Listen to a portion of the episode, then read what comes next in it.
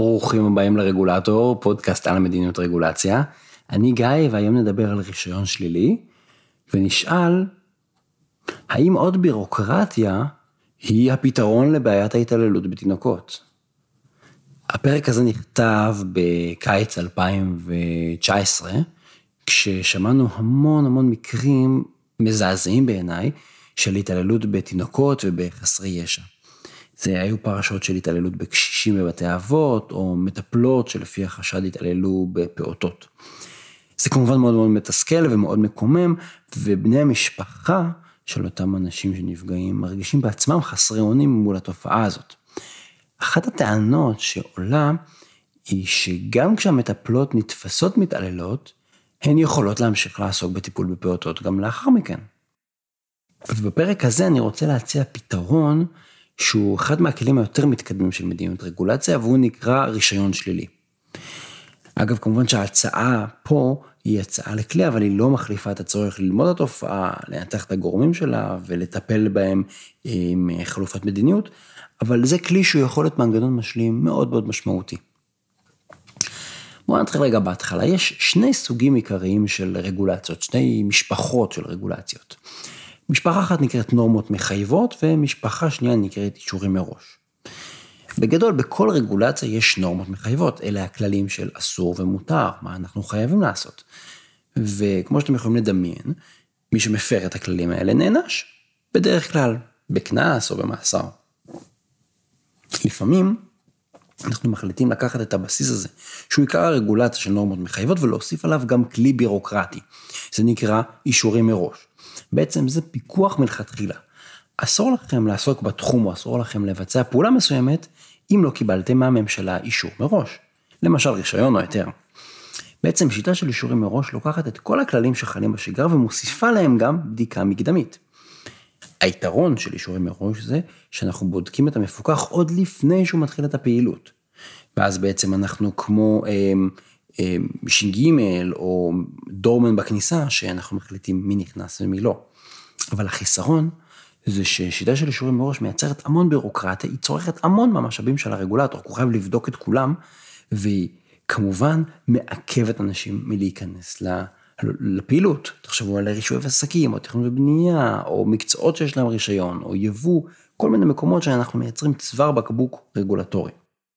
זה היה הרקע קצרצר, ואם נחזור רגע לאקטואליה, אז כשאנחנו שומעים על איזה מקרה כזה מזעזע, אנשים נוטים לדרוש רישיון כאילו זה פתרון קסם, או כאילו זה הפתרון היחיד. אבל רישיון הוא ממש לא הפתרון היחיד, וכמו שאנחנו רואים, הוא בעצם דרישה שאנחנו מוסיפים מעל נורמות שחייבות להיות שם. זאת אומרת, הדרישה הראשונה שלנו בכלל צריכה להיות נורמות שקובעות את הכללים. רישיון הוא רק איזושהי תוספת. אבל יש עוד בעיה עם רישיון, וזה שהכלי הזה של אישורים מראש, הוא מתאים רק למקרים מסוימים. אישורים מראש טובים רק לגבי דברים שאפשר לבדוק מראש.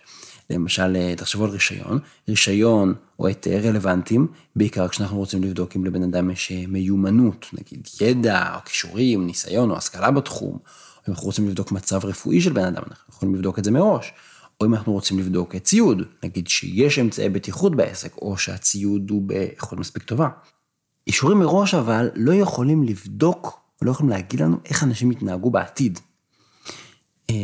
רישיון בכלל לא אפקטיבי לגבי דברים שאי אפשר לבדוק אותם מראש. למשל, תחשבו על תחום הנהיגה, אני מאוד אוהב לתת דוגמאות מתחום הנהיגה. כל הנהגים עוברים טסט. בטסט אנחנו בודקים אותנו שאנחנו יודעים לנהוג ברכב, זה מיומנות. בתיאוריה בודקים את הידע שלנו, שאנחנו מכירים את חוקי התנועה ואת התמרורים, זה מצוין. אגב, אני גם חייב לעבור בדיקת אה, ראייה לפני, זה גם בודקים את המצב הרפואי שלי, פיקס. אבל כל הדברים האלה לא עוזרים לנו לדעת האם בעתיד הנהג הזה, נבחן בטסט, הולך לנהוג תחת השפעת אלכוהול. אולי בעוד חמש שנים הוא יהיה מאוד מאוד עייף, הוא ירדם על ההגה. אולי בעוד עשר שנים הוא יהיה עצבני ויעבור צומת באור אדום. אי אפשר לדעת את זה מראש. אישורים מראש טובים רק לגבי דברים שאפשר לבדוק מראש, הם לא יודעים לצפות ולחזות התנהגות עתידית.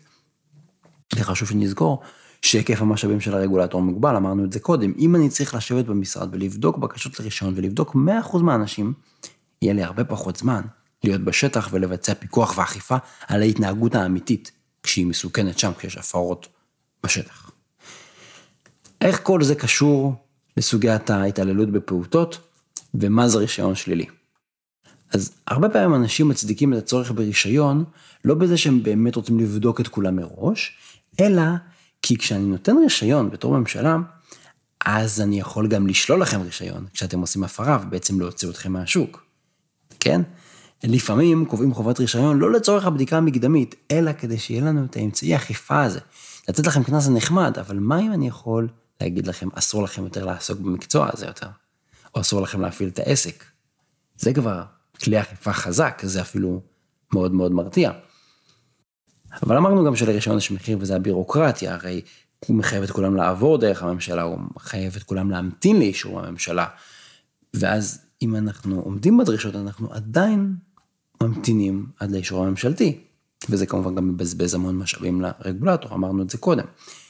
וכאן נכנס הכלי שנקרא רישיון שלילי. רישיון שלילי בא לפתור בדיוק את הבעיה הזאת. הוא מאפשר לממשלה לשלול לכם את הרישיון, אבל בלי מנגנון שנותן רישיונות מלכתחילה. מה זאת אומרת? זה נשמע קצת מוזר, נכון? אז תחת משטר של רישיון שלילי, אתם לא צריכים לבקש מהממשלה אישור לפני תחילת הפעילות. אתם לא צריכים לקבל רישיון עסק, לא צריכים לקבל רישיון לעסוק במקצוע, לא צריכים לקבל רישיון לבנות, לא משנה מה זה, כן? אין בירוקרטיה של בקשות לרישיונות. יש רק נורמות מחייבות. אלה כללי המשחק. אתם חייבים לעמוד בהם. עכשיו, אתם יכולים להיכנס לשוק בלי להמתין לאישור ממשלתי, וכמובן שכל הכללים חלים עליכם וחלים על כולם, אתם חייבים לפעול לפי החוק. הרישיון השלילי הוא בעצם כלי אכיפה שמתווסף לאפשרויות כמו קנסות ומאסר. במקרה שאנחנו מזהים הפרה, כנראה מזהים הפרה חמורה, אנחנו יכולים להוציא למפוקח כרטיס אדום נקרא לזה. בעצם לאסור עליו לחלוטין לבצע את הפעולות. בעצם רישיון שלילי, כשמפעילים אותו, הוא, תחשבו עליו כמו על סוג של צו מניעה, שהרגולטור מוציא למפוקח במקרה של הפרה חמורה או הפרה חוזרת. אני רואה הפרה מאוד מאוד חמורה, אני יכול לתת לכם קנס, הנה, תשלמו עכשיו 5,000 שקל, אתם יכולים להמשיך לפעול בעסק. אני יכול גם לקחת אתכם לבית משפט להליך ארוך, ואולי תיכנסו לכלא, אבל זה תהליך מאוד ארוך, ואני יכול להגיד, זו כבר עבירה מאוד מאוד חמורה, אני מוציא אתכם מהשוק לגמרי. אבל היופי זה שלא הייתי צריך לתת לכם את האישור לכתחילה, זה רק אמצעי אכיפה. אז בעצם רישיון שלילי מאפשר לרגולטור ולציבור ליהנות משני העולמות. מצד אחד אנחנו מגבירים את האכיפה על עבירות חמורות, מגנים על הציבור, מצד שני אנחנו לא מוסיפים בירוקרטיה. זה גם כמובן אומר שרישיון שלילי מאפשר לממשלה לבטל את חובת הרישיון בכל מיני מקומות שבהם לא מתאים. יש לנו מקומות שאנחנו היום דורשים רישיון ואנחנו יכולים להסב את זה לרישיון שלילי. וזה יחסוך המון המון בירוקרטיה ויפנה משאבים ממשלתיים ומשאבים של אנשים פרטיים.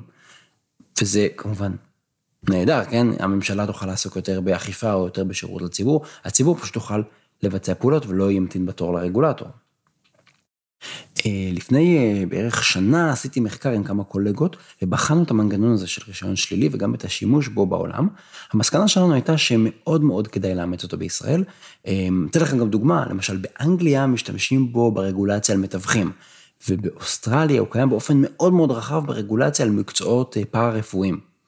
וכמובן שרישיון שלילי יכול להתאים בתחומים רבים ומאוד מאוד מגוונים, בעצם בכל מקום שאנחנו לא רוצים להכניס בירוקרטיה ואנחנו כן רוצים את אמצעי האכיפה הזה של להוציא אנשים מסוכנים מהשוק במקרה של הפרות חמורות או הפרות חוזרות. זה בעצם כלי מאוד מאוד יעיל בארגז הכלים של הרגולטור. אגב, אפשר להגיד שגם בישראל המנגנון הזה קיים, לפחות עקרונית, אבל בישראל הוא מחייב פנייה לבית משפט. למשל, תחשבו על אה, הגבלה על עברייני מין מורשעים, אז אסור להעסיק אותם במוסדות שלומדים בהם קטינים, כן? עכשיו, החוק לא מחייב רישיון לצורך עבודה באותם מוסדות. אני, וכנראה רוב המאזינים של הפודקאסט, יכולים ללכת לעבוד במוסדות שלומדים בהם קטינים, נגיד בבתי ספר. אבל, אם בית משפט הרשיע מישהו בעבירת מין, אז אסור לו. זאת אומרת, מילת המפתח כאן היא מורשעים. האיסור הזה נלווה לענישה פלילית שאחרי ההרשעה. זה, שימו לב, זה לא כלי אכיפה של הרגולטור כמו שלילת רישיון, זה צריך לנהל הליך משפטי. וברישיון שלילי אנחנו מדברים על משהו, סנקציה שהרגולטור בעצמו יכול לעשות. לא צריך לחכות עד לנהל הליך פלילי שלם. אבל אולי תקחו דוגמה אחרת קצת, תחשבו לגבי הורים, אמ, אף אחד לא צריך רישיון כדי להיות הורה, נכון? פשוט עושים את זה. אבל במצבים מסוימים הממשלה יכולה להוציא ילד מחזקת הוריו, להגיד בעצם שהורים מסוכנים לילד, לא מסוגלים לטפל בו ולוקחים את הילד משם. אז שימו לב, גם במקרה הזה אנחנו לא צריכים לקבל אישור מהממשלה לכתחילה כדי לעשות את הפעולה, אבל הממשלה יכולה להוציא לנו כרטיס אדום לקחת לנו את הילד, כן? זה גם, זה לא בדיוק רישיון שלילי, אבל זה די דומה לאסנס של הרעיון. עכשיו בואו נתחבר להתעללות בפעוטות. יש קריאות שאומרות שצריך רישיון כדי להפעיל פעוטונים, וצריך רישיון כדי להיות מטפלת, וצריך לבדוק את המטפלות מראש. אבל אמרנו כבר שרישיון זה כלי שבודק את המפוקח לפני תחילת הפעילות. הוא בודק את המפוקח בהווה לפני שהוא מתחיל לעשות משהו, אבל רישיון לא יכול להגיד לנו איך האדם הזה יתנהג בעתיד. התופעה של התעללות בתינוקות היא בעיניי דוגמה בדיוק לסיטואציה שבה אנחנו צריכים רישיון שלילי ולא צריך רישיון רגיל. כי רישיון רגיל לא באמת יעזור לנו, אנחנו לא יכולים לבדוק מראש אם הגננת הזאת או המטפלת הזאת בעוד חמש שנים תעשה איזה משהו נורא לילד. אין לנו כלי לבדוק את זה. אבל אנחנו כן צריכים פיקוח ואכיפה בשטח ואנחנו צריכים כלים כמו רישיון שלילי להוציא גננות ומטפלות כאלה מהשוק ולסגור את העסקים שלהם. אבל לכתחילה אין לנו הרבה מה לעשות. תראו, הדבר היחידי שאפשר לעשות, והוא קרוב לזה, זה בדיקה של עבר פלילי.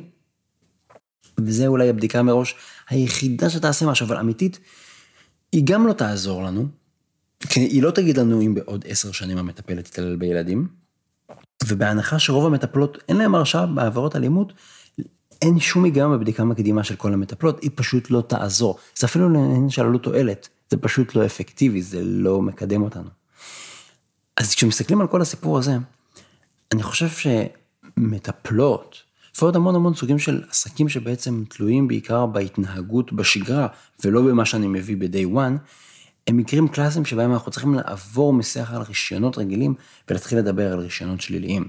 רישיון שלילי הוא מאפשר לי גם להוציא מהשוק מישהו שהוא מאוד מאוד מסוכן, נגיד מטפלת שנתפסה מתעללת, והרעיון הוא גם, אני לא צריך ללכת לבית משפט, אני יכול לעשות את זה מאוד מאוד מהר בצורה מאוד מאוד יעילה.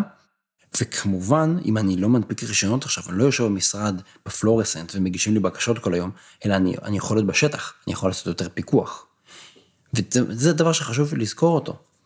כשאנחנו אומרים צריך לעשות רישוי על מטפלות, אנחנו אומרים בעצם לרגולטור, תהיה פחות בשטח, תהיה יותר, תראה יותר פעוטונים סגורים לפני שהם פועלים, ותהיה יותר בניירת. ואנחנו רוצים שהם יהיו פחות בניירת ויותר בפיקוח ואכיפה. בשביל זה אנחנו צריכים פחות בירוקרטיה. זהו עד כאן להיום. תודה רבה שהאזנתם לעוד פרק של הרגולטור, מוזמנים לעקוב אחריי גם בפייסבוק ובלוג, יהיה נהדר אם תעשו עליי מנוי, ועוד יותר אם תמליצו לחבר או לחברה או למישהו מהעבודה על הפודקאסט ועל הבלוג, זאת הדרך שלי לגדול, זה הדרך שלי להגיע לקהלים אחרים, אני לא עושה קידום ממומן. תודה רבה ליותם רוזנטל על עריכת הסאונד, התכנים משקפים את דעותיי בלבד.